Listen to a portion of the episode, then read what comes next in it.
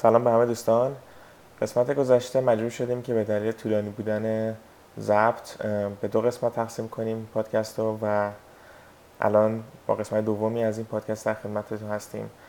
فقط ببخشید که وسط بحث مجبور شدیم قطع کنیم چون بیشتر از یک ساعت واقعا دیگه پادکست افیشنت نخواهد بود. ممنون. لطفاً گوش فرا دهید.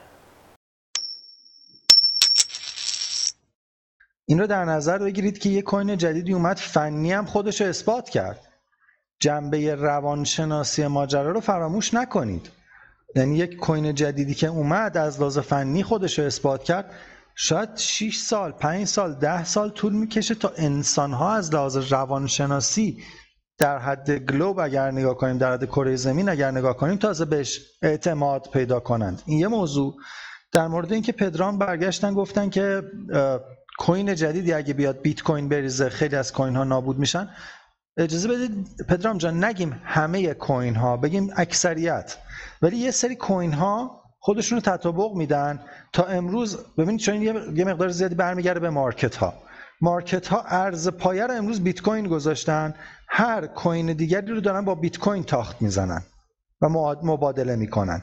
اگه یه کوینی بیاد خودش رو اثبات کنه، جامعه از لحاظ روانشناسی، از لحاظ جامعه شناسی و اقتصاد بهش اعتماد امروز بیت کوین رو بکنه، مطمئن باشید خیلی از این مارکت ها اون رو جایگزین بیت کوین میکنن و خیلی یه تعداد زیادی از همین کریپتوهایی که امروز داریم هم نجات پیدا میکنن. من اینجا یه خورده با پدرام مخالفم که همه اینها کلا به خاکستر تبدیل میشن چون بیت کوین خاکستر شد. نه، اینها اون کوین هایی که کپی محض هستن، آره، ولی اگر یک کوینی واقعا از روز اول حرفی برای زدن داشته باشه، صرفاً ارزی که باش مبادله میشه رو عوض میکنه. این نظر شخصی منه.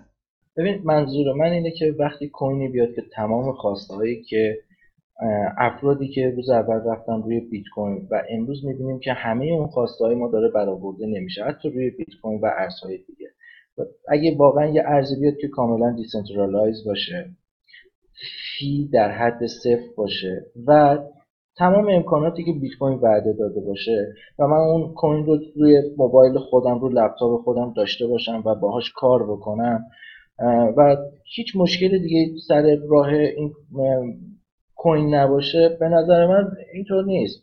همه سویچ میکنن روی اون، دیگه دلیل نمیمونه که چرا کوین دیگه‌ای ببریم از استفاده بکنیم، مگر اینکه این موضوع یه بحث ترید کاملا که بخوایم از نظر تریدینگ بهش نگاه کنیم. من اصلا به این موضوع به شکل ترید نگاه نمی‌کنم. من از اون اول خیلی از داراییمو به صورت بیت کوین نگهداری کردم، هنوزم رو بیت کوین نگهداری می‌کنم و یه مابقی کوین‌ها به صورت فانم تو زندگی من. ولی خب کسی که ترید می‌کنه بله باید حواسش به بقیه کوین‌ها باشه. اول من راجع به صحبت علیرضا جان بعد بگم که من فکر می‌کنم ما خیلی با هم موافقیم، یعنی تقریبا همه ماها با هم موافق هستیم، اما شاید ترمینولوژی، عدم وجود ترمینولوژی مشترک گاهی اوقات ماها رو دچار سوء تفاهم می‌کنه. من فکر می‌کنم که بیت کوین داره تبدیل میشه به یک پشتوانه مالی، یعنی اینکه تمام دارندگانش همونجوری که پدرام جان هم گفتن که دوست دارن اون رو حفظ کنن، مثل دارندگان طلا هستن. ما طلا و فلزات گرانبها که همیشه پشتوانه مالی فیات مانی بودن محدود هستن، تعدادشون محدوده، مقدارشون محدوده و خیلی از کشورها هم که با استثمار کشورهای دیگه اونا رو رفتن دزدیدن و گرفتن برای خودشون. بیت کوین فکر می‌کنم اومد برای اینکه همچین شکلی رو به وجود بیاره و اونایی که الان بیت کوین دارن به نوعی طلا دارن به واسطه همون محدود بودنش تا سقف 21 میلیون که در نهایت اینقدر ماین خواهد شد ظاهرا، خب نقش طلا رو ایفا میکنه. اینکه خودش بخواد باهاش معامله بشه من فکر میکنم که نه دیگه، واقعا معقول نیست که با بیت کوین ترانزکشنی صورت بگیره یا اصلا یک خریدی ما انجام بدیم باهاش در حد همون مقداری که شما فرمودید، یه ساتوشی. و انشعاب‌های ایجاد شده. فقط مشکلمون همونطوری که بابک جان توضیح فوق‌العاده‌ای دادن به نظر من، اینکه ما نمیتونیم مطمئن باشیم کدومشون سنترالایز هستن و یا غیر متمرکز هستن. موضوع اینه که ما بدونیم کدومشون بیشتر به درد ما میخورن، چون تمام این انشعاب‌های به وجود اومده به نظر میرسه با پشتوانه بیت کوین دارن کار میکنن، به خاطر اینکه یک ذخیره مالی یک پشتوانه است و ما بعدها میتونیم با اون کوین ها کار کنیم و بیت کوین دیگه واقعا به نظر میرسه که اگر همینجوری افزایش پیدا کنه قیمتش و تعدادش هم که محدوده، فقط یک پشتوانه است. و پدرام جان که دارن میگن که ما بیت کوین رو به هر حال دوست دارن که نگه دارن، بله نگه داشتنش در آینده ایشون میشن جزء معدود افرادی که احتمالاً مثل الان که خیلی‌ها طلا رو به عنوان پشتوانه دارن، ایشون میشن جزء اون افراد و خیلی هم خوبه، نه این چیز بدی باشه. اما همونطور که خودشون هم گفتن کوین‌های جدیدی ممکنه بیاد مثل بیت کوین و اونها یک فلز گرانبهاتری باشن، فلزی باشن که الان برای مردم جذاب‌تره، جذاب‌تر از الماس، جذاب‌تر از طلا و خیلی چیزهای دیگه. و فکر میکنم که انشعاب‌های به وجود اومده فقط برای ما تنها نگرانی که میتونن ایجاد کنن سنترالایز بودنشون و به دست افراد سرمایه‌دار دنیا افتادنشونه که ما رو اذیت میکنه و از اون فلسفه اصلیش ما رو دور خواهد کرد. و الا بیت کوین فکر میکنم دیگه تبدیل به یک طلا شده دیگه. حالا میتونیم طلا رو مثال بزنیم یا فلزات گرانبهایی که پشتوانه مالی هستن. متشکرم. زهرا جان ترمینولوژیمون رو یکی کنیم با هم. در واقع شما دارید، من و شما هر دو داریم این حرفو میزنیم که بیت کوین دیگر یک دیجیتال مانی نیست، یک valuable asset هستش. میمونه در مورد این که سنترال بودن، ببینید سنترال بودن به دو فاکتور برمیگرده. یکی خب سورس برنامه نویسیشه که قاعده اینه که من به شخص اگه فاندا بخوام نگاه کنم سراغ هیچ کریپتوکارنسی که closed source هست نمیرم، دوستم اوپن سورس باشه و دوستم سورسش رو بخونم. اگر سورس اوپن سورسش، اون برنامه که داره نوشته میشه، واقعا دیسنترال نوشته شده باشه، سنترالیزه شدنش همونطور که بچه تو چت هم نوشتن دیگه فقط برمیگرده به ساپورت کامیونیتی عادی، یعنی مردم عادی باید بیان. حالا نه مردم عادی عادی کوچه و خیابان، نه، منظور هرچی تعداد افرادی شروع کنن بیشتر این رو نود براش تشکیل بدن. و اگر سورس برنامه درست نوشته شده باشه، شما با یه نگاه به سورس برنامه و با یه نگاه به اینکه نودها دارن با چه سیستمی کار میکنن، با چه ریتی افزایش پیدا میکنن، میتونید تشخیص بدید که فلان کریپتو دیسنترال هست یا نیست. این حداقل کلمه نگرانی رو در موردش به کار نبریم، به نظرم بیشتر به هم نزدیک میشیم. مرسی دوستان. حالا یه بحثی هم که این وسط گفتیم در واقع محدود بودن حجم بیت کوین، حالا فکر کنم بعد دوستان از ظاهرا و قول دادن و اینا استفاده که کلمات استفاده کردم، خواستم بگم که در واقع رو بیت کوین چون روی در واقع هارد کد شده روی سورسش 21 میلیونه و این تغییر پذیر نیست، یعنی خود بیت کوین 21 میلیونه مگر که یکی این فورکا بخواد این عدد رو عوض کنه. ولی مثال هایی مثل اتریوم که در واقع هیچ کپی ندارن، در واقع هر سال همونجوری که تو سایت خود اتریوم گفتن فرق نمیکنه که در سال 2015 زندگی کنین یا 2115 میشه اتریوم ماین کرد و خب این داستانش با بیت کوین فرق میکنه و میشه این مثال رو استفاده کرد که بیت کوین همینجوری که دوستان گفتن در واقع جای دیجیتال گلده و بقیه کوین ها میتونن این خاصیت رو نداشته باشن. یکی هم مثالش اتریومه که حالا اون بحثی هم که کردیم که اگر یک جایگزینی برای بیت کوین بیاد بقیه کوین ها میریزه، این درسته برای شاید 90% کوین ها که کپی ان و ولی مثلا برای کوین های مثل اتریوم که کلا سیستم متفاوتی ان میتونه اصلا نمیشه پیش بینی کرد. شاید مردم از بیت کوین برن سراغ اتریوم و اون کوین جدید یا همه برن سراغ کوین جدید. کلا دنیا جالبیه، دنیایی که از همه دنیا میتونن روش تاثیر بذارن. همونجوری که دیدیم قانون‌گذاری کشورهای مختلف میتونه رو قیمت ها تاثیر بذاره، تاثیر موقت اونجایی که تا حالا دیدیم. و میشه بیت کوین به عنوان یک دیجیتال گلد دید، جوری که داره در واقع رفتار میکنه در مارکت. مرسی. شاید یه موضوعی هم شاید بد نباشه چه بپردازیم، ممکنه که سوال خیلی از دوستان باشه، اونم اینه که توی فورک این رمزارزها به طور مشخص خود بیت کوین اگر بخوایم صحبت بکنیم، خیلی ها دوچار سردرگمی میشن که یا دوچار مشکل میشن که چطور میتونن اون دارایی خودشون رو حفظ کنن و از دست ندن. چون اخیراً چند تا سایت اسکم اومدن که به اسم این که ما میتونیم به شما بیت کوین گلد بدیم و نمیدونم از این جور مسائل، پرایوت کی و پابلیک کی آدم‌ها رو گرفتن و کردن. اگر به این موضوع هم بپردازیم که یک راهنمایی در واقع باشه برای دوستانی که نمیدونن در این جور مواقع، موقعی که داره فورک اتفاق میفته روی یک شبکه، بهترین کاری که میتونن انجام بدن برای حفظ دارایی خودشون و بعدتر برای دسترسی به هر دو کوینشون، یا حالا جلوتر بیایی مثلا میشه هر 3 تا یا 4 تا مثل خود بیت کوین. اگر روزم یه صحبت بکنیم فکر کنم سوال خیلی از دوستان رو پاسخ بدیم. خدمتتون عرض کنم بابک جان، نظر شخصی من اینه. ببینید، من اگر یک فورکی رو میشنوم دو حالت داره، یا اطلاعات و دانش حالا فاندامنتال، نگیم فنی، فاندامنتالی رو دارم که برم وایت پیپرش رو بخونم، تیمش رو بررسی کنم و بتونم تصمیم بگیرم که آیا این تیم و این وایت پیپر قابل اعتماد هست یا نیست. اگر همچین دانشی رو دارم، باز هم مدیریت سرمایه باید بکنم، یعنی حق ندارم همه داراییم رو بیام بذارم که چه دوبلش کنم. این به نظر من، یعنی بخوام تو 2 کلمه خلاصش کنم، 1 طمع نکنم، 2 صبوری کنم، بشینم مطالعه کنم. اگر تونستم اعتماد کنم درصدی از سرمایه‌ام که قابل بازیافت خواهد بود در طی زمان رو اجازه به خودم بدم که بیام ریسک کنم روش. مدیریت ریسک و مدیریت سرمایه خیلی این وسط مهم میشه.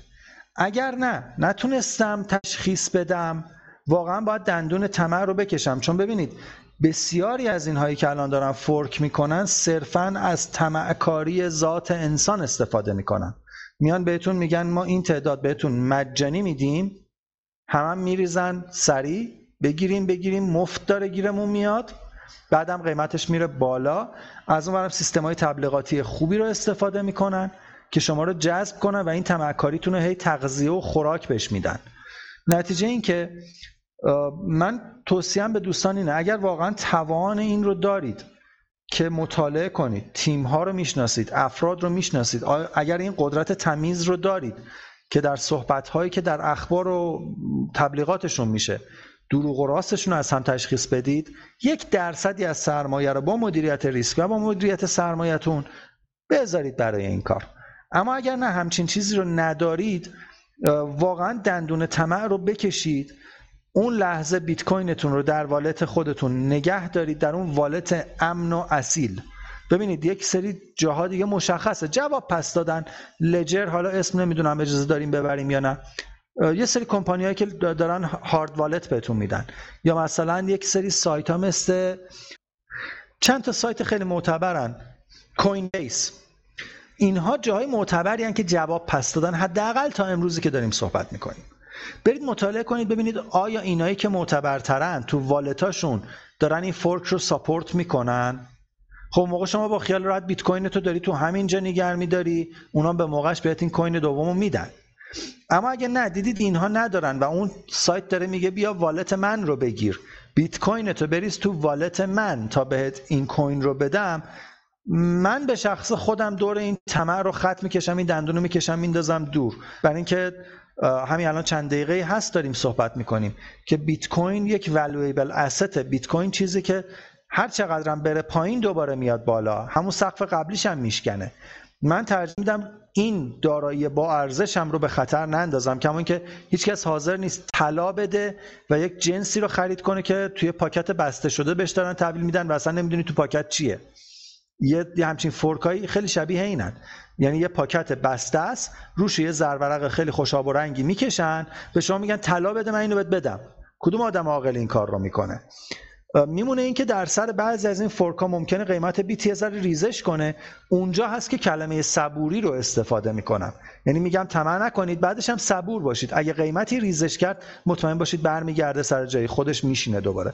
صبورانه بشینید بازار رو نگاه کنید و مطمئن باشید حداقل اتفاقی که میفته اینه که دیگه ضرر نمیدید و اون سرمایه اصلیتون رو حفظ کردید. این نظر شخصی منه بابک جان. مرسی علیرضا جان از توضیحی که دادی.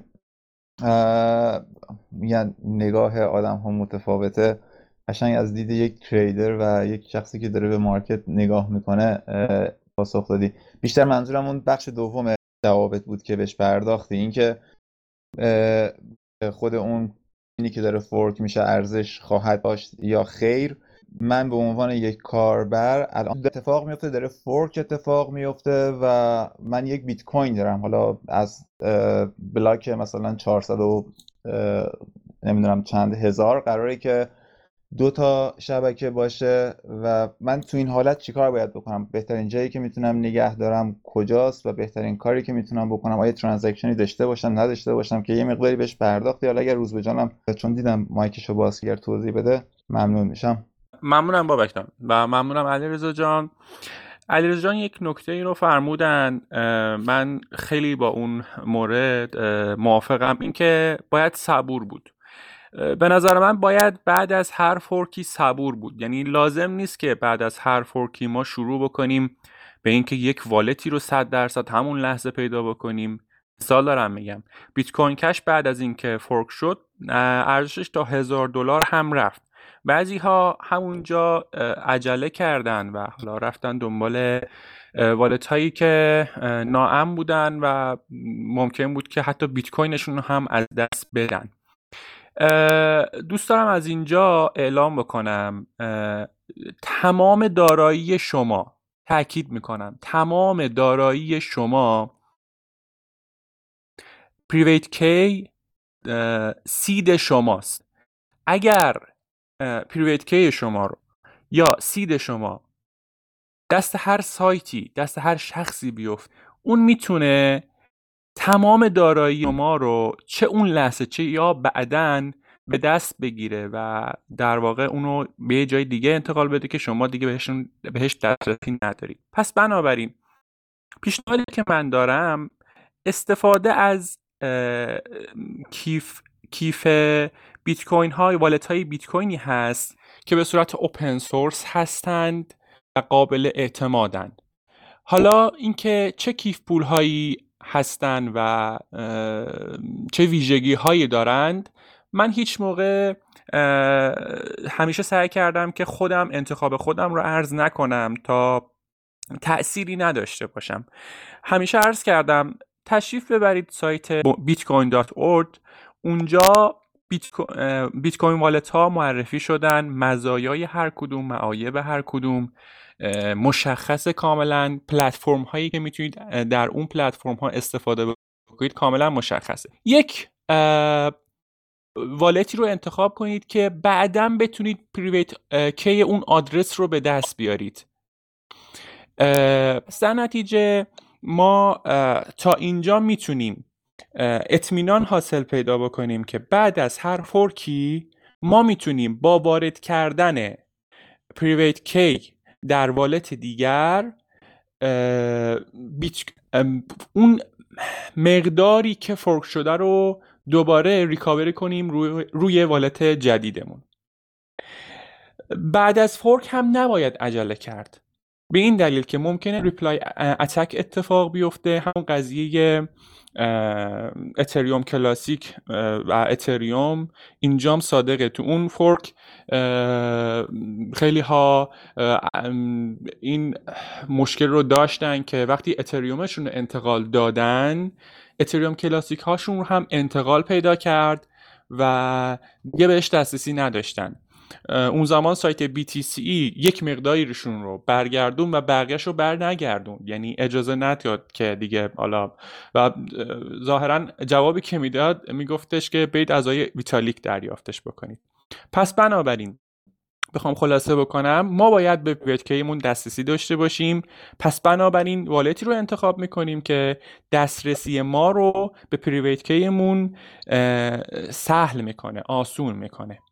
بعد از اینکه فورک اتفاق افتاد، ما عجله نمی کنیم که یک کیفی رو پیدا بکنیم که اون فورک رو ساپورت میکنه. اجازه میدیم یک یا دو یا هر چند والتی که امن باشه معرفی میشن، تستشون رو جواب میدن. بعد از اینکه این اتفاق افتاد، ما کاری که انجام میدیم اینه که قبل از این که اصلا حتی پریویت کیمون توی اون والت جدید اضافه بکنیم، بیت کوین هامون رو انتقال میدیم جای دیگه و از اون دارایی اصلی محافظت میکنیم. سپس سعی میکنیم که این حالا آلت کوین اگر بگم بهتر شاید باشه، آلت کوینی که داریم و فورک شده رو به خاطر اینکه دیگه اون ریپلای اتک اتفاق نمیفته و احتمالش خیلی کمه که اتفاق بیفته، انتقال میدیم پریوت کی رو به یک والت جدید و از اونجا مقادیرمون رو ما خواهیم داشت. این توضیح کوتاهی بود که من تونستم عرض بکنم، البته کوتاه هم نبود ولی مجبور بودم زیاد هم صحبت بکنم. ولی با توجه به این که من همیشه عرض کردم باز هم عرض میکنم، کریپتو چیزی نیست که ما اون رو به سایت ها بسپریم، کریپتو چیزی نیستش که بارها این برامون ثابت شده، کریپتو چیزی نیست که ما اون رو به جای دیگه‌ای بسپاریم، جای دیگه از هر چیزی میتونه باشه. پیشنهاد میدم همه افراد کریپتوهاشون رو، چه بیت کوین چه اتریوم، هر چیزی نزد خودشون داشته باشن، کیف پولش رو دانلود بکنن، یک فضای امنی ایجاد بکنن یا یک سیستمی امنی رو داشته باشن که از اینترنت جدا باشه، روش سیستم عامل به روز باشه، آنتی ویروس رو داشته باشن، به خصوص که ویندوزیان دارم میگم آنتی ویروس، و هرگز به سایت ها اعتماد نکنن. حتی من بلاکچین هم بارها و بارها به همه عرض کردم، درسته بلاکچین دات اینفو تا حالا موردی نبوده و کار خلافی انجام نداده، ولی باز هم پیشنهاد میکنم هر اتفاقی ممکنه بیفته، هر اتفاقی ممکنه بیفته، پس بنابراین به سایت ها هم اعتماد نکنن، روی کیف های خودشون داشته باشن و پریویت کی هاشون رو نزد خودشون داشته باشن و به هیچ عنوان به هیچ شخصی این رو افشا نکنن. پوزش میخوام، من زیاد صحبت کردم. ممنون روزبه جان. اتفاقا بحث جالبی رو مطرح کردی، قضیه ریپلی پروتکشن که خب الان همه این کوین هایی که در واقع فورک های بیت کوین ایجاد میشن این بحث ریپلی پروتکشن دارن و به دلیل اینه که درسش رو سر اتریوم کلاسیک در واقع گرفتن و در واقع چیزی که هست، حالا یه توضیح بیشتری بخوام بدیم، اینه که اگر یک فورکی ریپلی پروتکشن نداشته باشه به این معنی هستش که شما اگه یک ترانزکشنی رو در یک فورک بفرستین، مثلا در بیت کوین بفرستین، اون ترانزکشن رو یکی میتونه ورداره و کپی کنه و در فورک مثلا حالا بیت کوین کش ریپلی پروتکشن داره، ولی برای مثال در فورک بیت کوین کش همونو دوباره بفرسته و اون ترانزکشن در اونجا هم انجام بشه. و همونجوری که دوستان گفتن در واقع بعد از هر فورک صبر خیلی ملاک مهمیه، به خاطر اینکه اون فورک جدید بالاخره اکوسیستمو نداره، هنوز اونقدر والت های استیبل و قابل اعتمادی نداره تا باید صبر کنین تا اونها ایجاد بشه. و خیلی از سایت ها هستن که میان از این فرصت استفاده میکنن و والت های فیک رو میدن که بتونن پرایوت کی مردم رو بگیرن. فکر کنم در سایت بیت کوین گلد هم حتی یه والتی معرفی شد که در واقع ویروس بود و پرایوت کی رو میدزدید و بعد چند روز از سایتشون حذف کردن و خب دیدیم اینا رو. و این ملاک صبر خیلی واقعا مهمه و با صبر داشته باشن تا اون اکوسیستم آماده بشه. ته جالبی رو بهش اشاره کردی و این اتفاق میفته، اینکه آدم‌ها به خاطر نداشتن اون صبر یا در واقع عجله داشتن برای اینکه سریعتر بتونن خیالشون رو راحت کنن، میرن به افراد، شرکت‌ها، وبسایت‌ها یا جاهای مختلفی مراجعه میکنن و فکر میکنن که خب اوکی این آدم یا این شرکت قابل اعتماده، در نتیجه میتونه کار من رو انجام بده. به طور مشخص روی اتریوم کلاسیک این اتفاق افتاد و یک سری از افراد سوء استفاده کردند و اون کوین هایی که بهشون اعتماد کرده بودن رو برداشتن و حسابشون رو خالی کردن. در نتیجه بهترین کاری که میشه کرد، من هم در واقع تاکید میکنم دوباره مثل دوستان، این که واقعا صبر داشته باشن تا مادامی که کسی به پرایوت کی شما دسترسی نداشته باشه، اون asset، دارایی، اون کوین برای شماست. اما اگر جای این رو عمومیش بکنید یا به کسی واگذار بکنید یا ترتیبی هر شخصی بجز خود مالک اون دارایی یا اون پرایوت کی بتونه دسترسی داشته باشه، خیلی راحت میتونه اون حساب رو خالی بکنه. اگر 2 ماه 3 ماه بعضی وقتا حتی میتونه به نفعشون هم باشه این موضوع. مثلا کسایی که روی فورک بیت کوین کش رو اون موقع بر نداشتن و نگه داشتن، خب حداقل الان این شانس رو دارن که بیت کوین کش رو به قیمت بالاتری بتونن معامله بکنن. البته این به معنای این نیست که همیشه این اتفاق میفته، ولی توی بدترین حالتش اینه که یک کدوم از اون دوتا رو خواهید داشت. حالا اگر بیت کوین کش قیمتش بره بالا، خب بیت کوین کشتون رو دارید. اگر بیت کوین BTC بیت کوین اوریجینال در واقع اگر بره بالا و باقی بمونه ارزش، اون رو هم خواهید داشت. چیزی رو از دست نمیدید. نهایتش اینه که حالا یک کوینی یا یک آلت کوینی که ارزش کمتری داره رو ممکنه که در نهایت داشته باشیدش، اما نداشتن اون بهتر از اینه که بخواید هر دوتا رو از دست بدید. مرسی شایان. بله، من یه موضوع دیگه که بود در همین راستای صحبت شایان جان و بابک عزیز، اگه بیت کوین آن لیمیتد اشتباه نکنم همین بلا دقیقاً سر شما و به محض اینکه ران شد یه باگی توش پیدا شد، فکر کنم کمتر از 48 ساعت کلا خوابید تا بعد از اینکه اون باگ رو فیکس کردن و بعدش ادامه دادن. و این میتونه یک نکته خیلی مهمی باشه که همین فورکاست و همون لحظه آدم خیلی راحت نباید روشون سویچ بکنه و کل داراییتون رو انتقال بدین بهش. از این مورد زیاد تا حالا پیش اومده و معمولا صبر بهترین گزینه است توی این همچین حالتی. مرسی. زورا جان سوال پرسیدن که مبادلات با بیت کوین چه در حال حاضر و چه در آینده میشه به انشعابات بیت کوین و سایر کوین های غیر متمرکز اعتماد کرد و امیدوار بود یا نه. در واقع همون برمیگرده به همین بحث صبری که گفتیم، به خاطر اینه که در واقع انشعابات باید یه زمان بگذرن و ثابت کنن خودشونو که اومدن که بمونن یا فقط یک کوینیان که دارن سعی میکنن وجود داشته باشن. و اگر زمان بگذره و اون کوین بمونه و بتونه در واقع اون نتورک افکت رو داشته باشه، بتونه ماینر جذب کنه، بتونه یک درصد خوبی از ماینینگ پاور رو داشته باشه و ساپورت در واقع جامعه رو بگیره، میشه به اون در واقع حالا نگاه کرد و کم کم اعتماد کرد. ولی همونجوری که فکر کنم پدرام جان گفتن، بیت کوین آن لیمیتد اومد و ظرف 48 ساعت کلا نوداش همش داون شد. خیلی میشه اینو به عنوان مثال استفاده کرد که به کوین ها در روزی که ایجاد میشن نمیشه اعتماد کرد. باید یک زمان بگذره و ببینیم که واقعا شبکهشون چجوری رشد میکنه و بعد از که رشد کافی داشت میشه گفتش که میشه بهشون یه اعتماد نسبی داشت. یه نکته کوچولوی دیگه ببخشید من شاید زیاد بفهمیدتون میکنم، اون اینه که حالا ما فرض بکنیم که یک کوینی اومد، خب حالا میخوایم سویچ بکنیم به یک کوینی.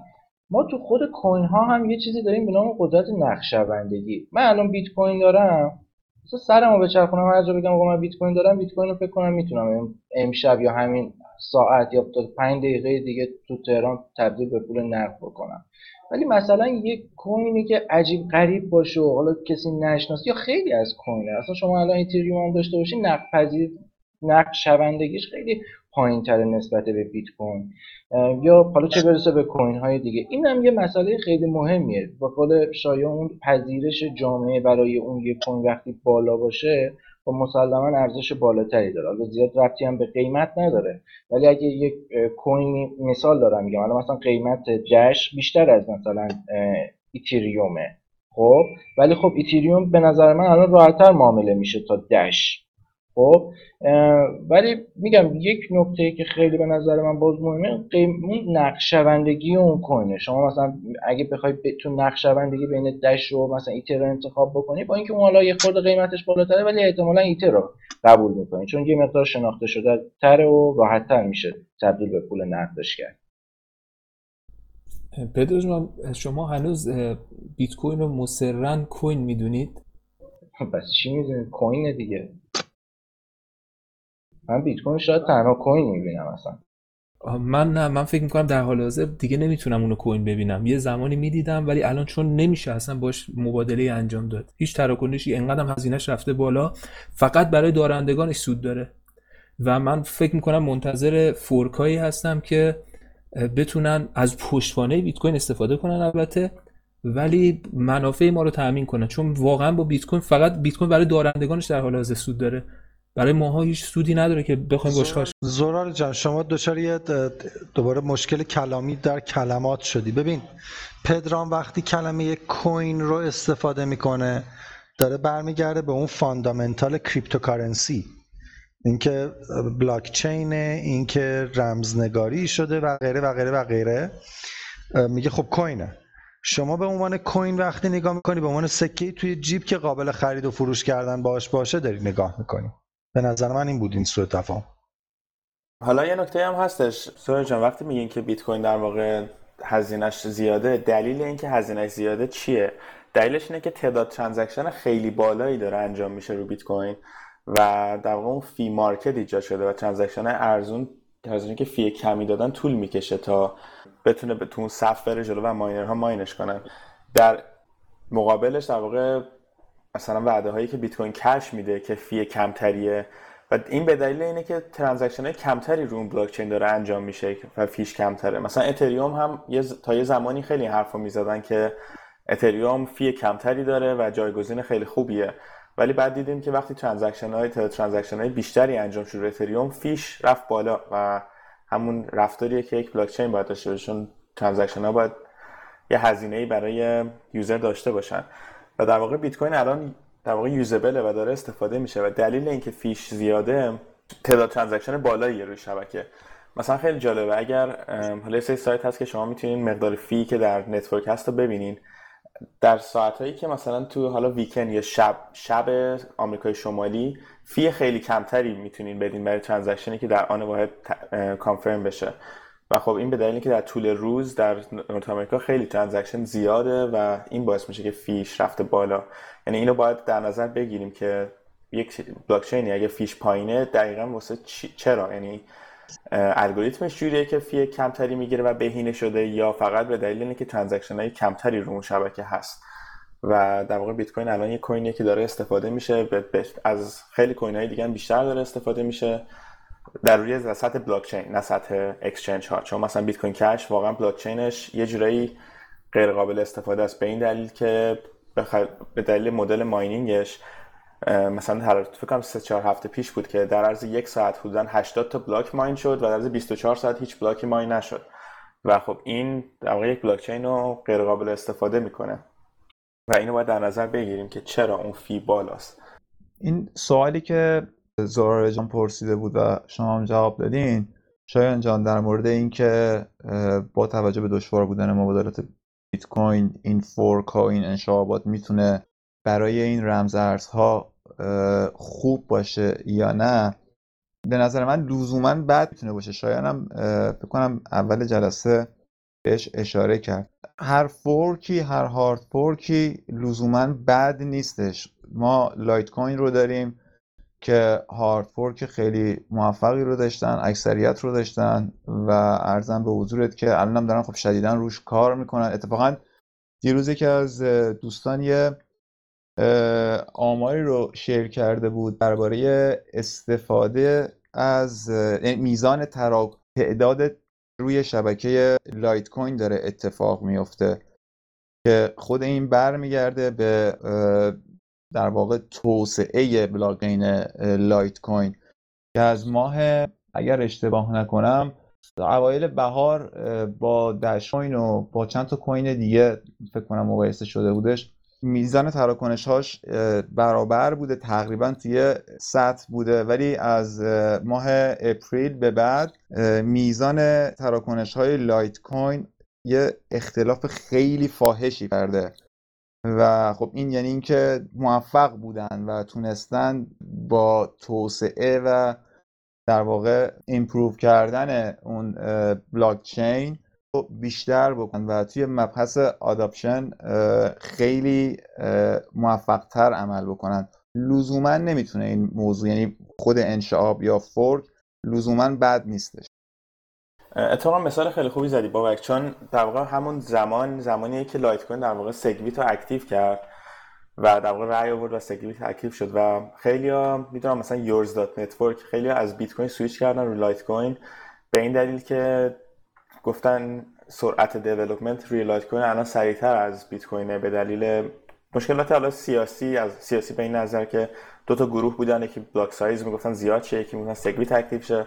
و خب سگویت در واقع کاری که میکنه یک سری امکانات اضافه میکنه به اون بلاک چین که میشه حالا تا حد خیلی ها میگن اسمارت کانترکت، ولی اسمارت کانترکت خیلی حالا چیز کلیه، خیلی میشه آدرس هایی داشت، خیلی میشه سیستمی داشت که به صورت غیر متمرکز کارهای جالبی انجام بده و امکانات بیشتری به اون بلاک چین اضافه کنه.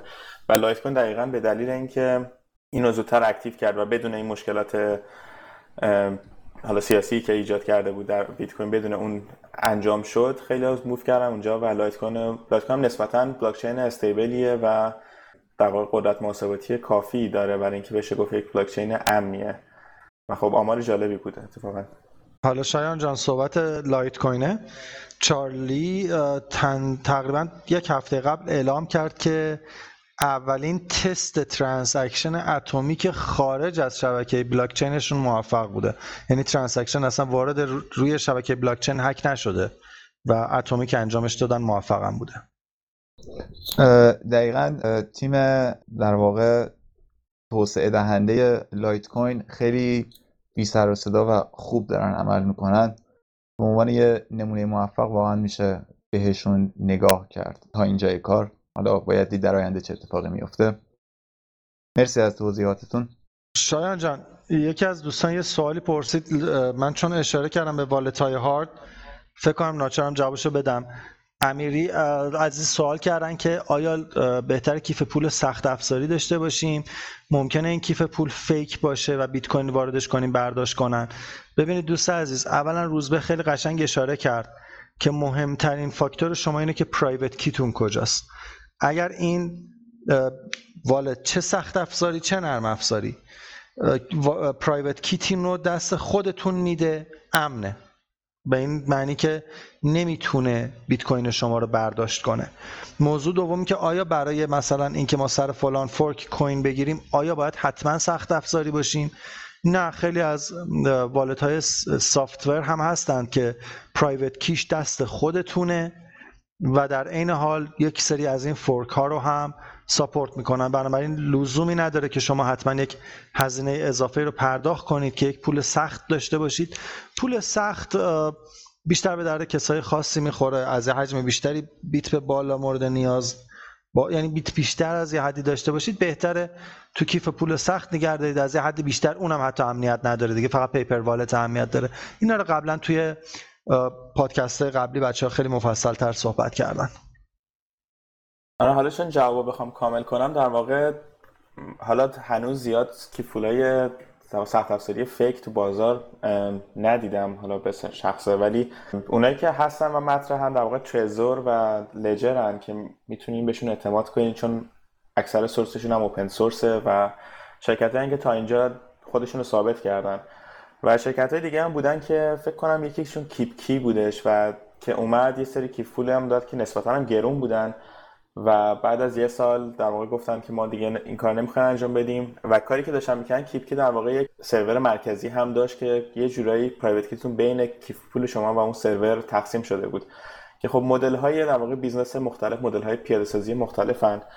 در حال حاضر میشه گفت ترزر و لجر اصلی‌ها هستن که اگر معمولا خودشون با سافت‌ورشون میتونید تایید کنید که این سخت افزار اصلی ان یا نه و به اونا میشه اعتماد کرد و چیز دیگه فعلا من حضور ذهن ندارم که چیز خاص مارک دیگه در بازار باشه که قابل اعتماد باشه. البته شایان جان ببخشید، کیپ کی چند مدل برنامه مختلف داره، یعنی شما میتونید به برنامه الکترون متصل بش بکنید که پرایوتیاتون کاملا پیش خودتون باشه. یه حالت دیگه داره که خیلی یوزر فرندلی تره اون داستانش که بله من یه جورایی یه نسخه از پرایوت کیتون رو نگه می‌داره که به هر حال اگر شما اتفاقی برای دستگاهتون افتاد، دستگاهتون رو دزدیدن یا هر اتفاق دیگه‌ای قابل ریکاوری کردن باشه. اما این امکان رو داره که کلا شما اون رو ببندی و یه طرفه باشه داستان، یعنی فقط دست خودتون باشه. متشکرم. من خواستم بدونم که نظر دوستان راجع به سیاسی بودن فورک ها چیه؟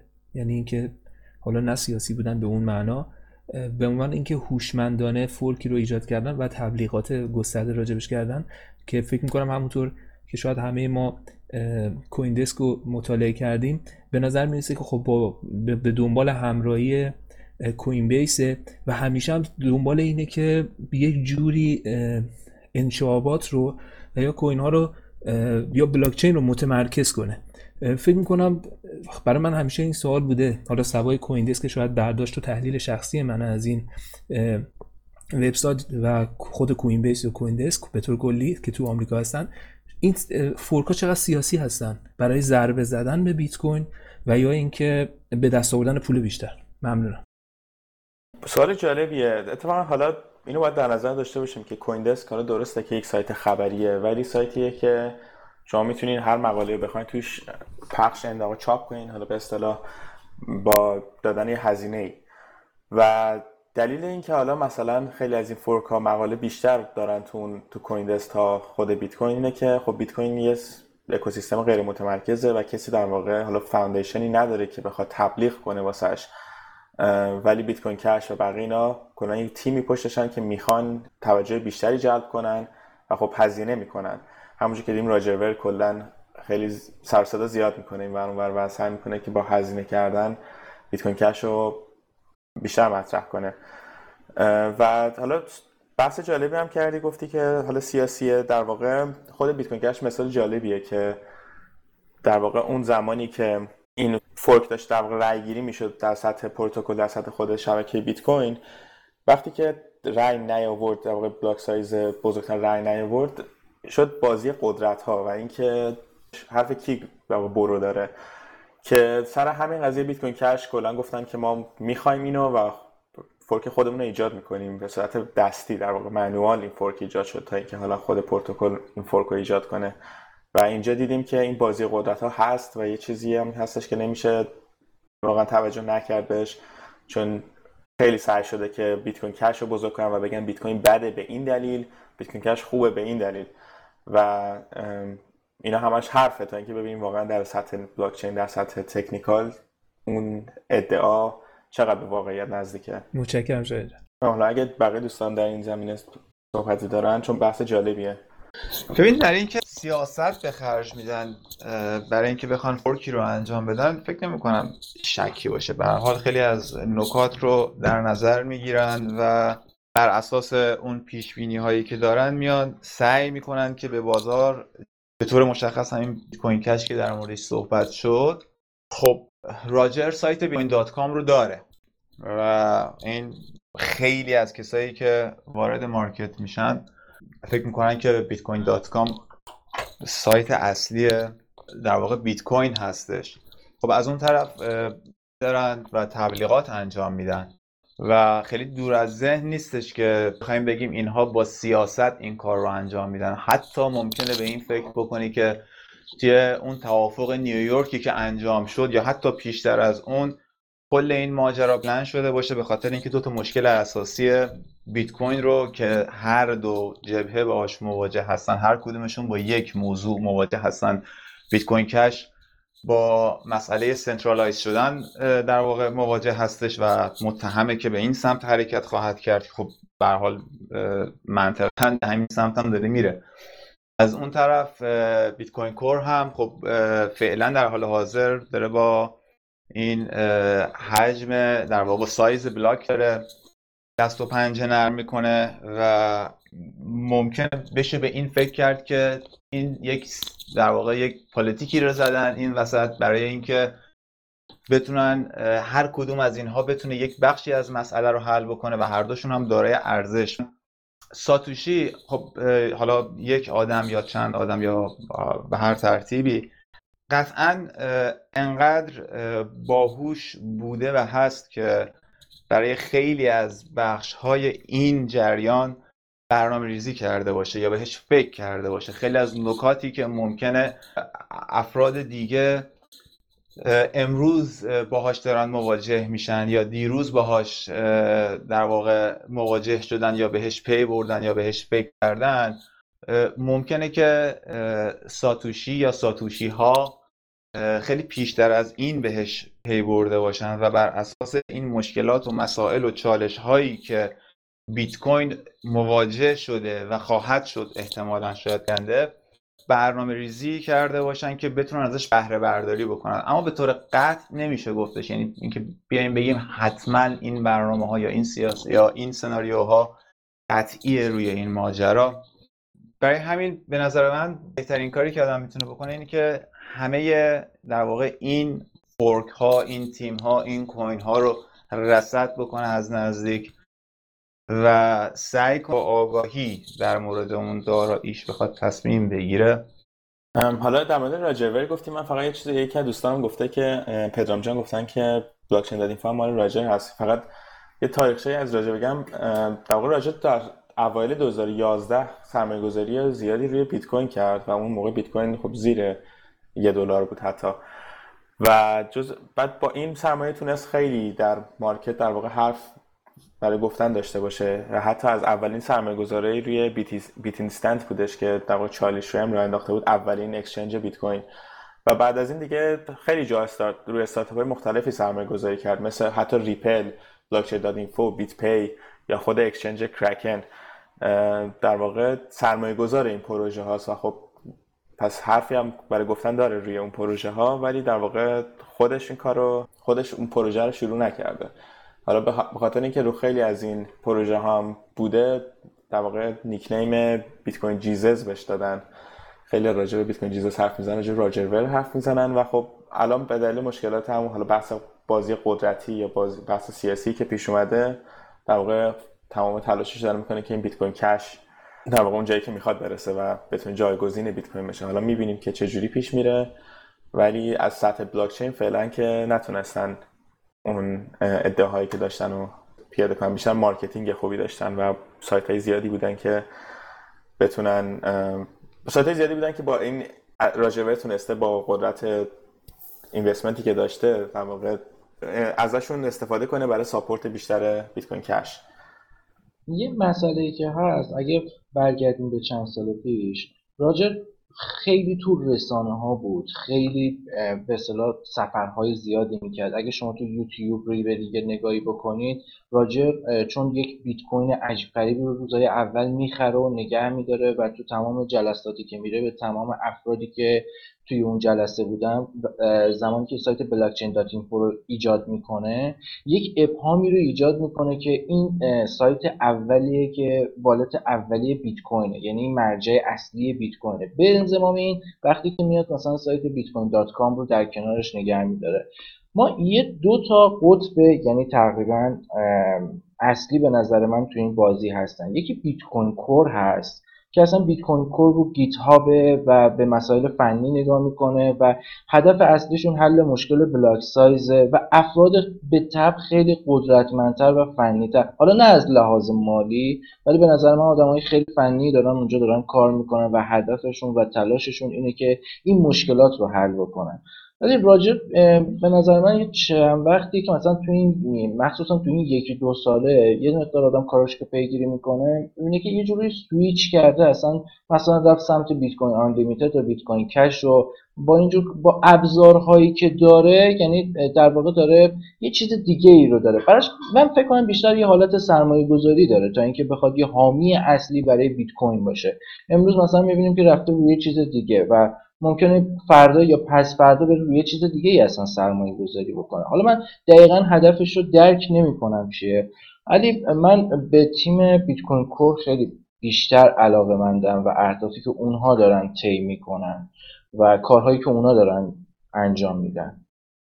ممنون. آره همونجوری که گفتی، تمام راجر خیلی بیشتر تو مارکت قضیه رو بیشتر سر و صدا کرده و بیت کوین کور خب بیشتر تمرکزشون روی مسائل فنی بوده.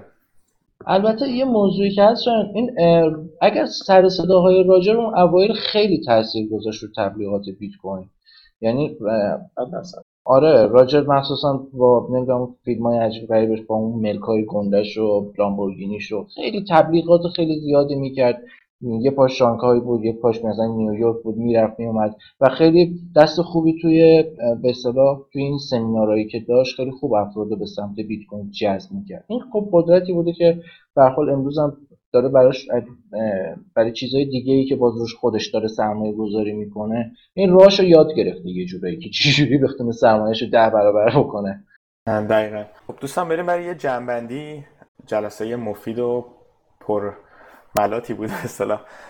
در واقع امروز در مورد بیت کوین فورک ها حرف زدیم، یه تاریخچه‌ای گفتیم و در مورد تحلیل این که حالا این فورک ها میتونه خوب باشه برای بیت کوین، بد باشه، رو چه حسابی میشه گفت یک فورک چیزیه که در واقع یک ارزشی رو اضافه میکنه به اون بلاک چین و بقیه بحثا. ممنون از همه دوستان. احتمالاً در 2 اپیزود این پادکست رو پخش کنیم و خیلی خوشحالم که دوستان زیادی امروز داشتیم و من در واقع تنها کسی نبودم که اینجا صحبت میکردم. خیلی لذت میبرم که این مدل بحث باشه اینجا. ممنون از همگی. تا اپیزودهای بعدی، خدا نگهدار.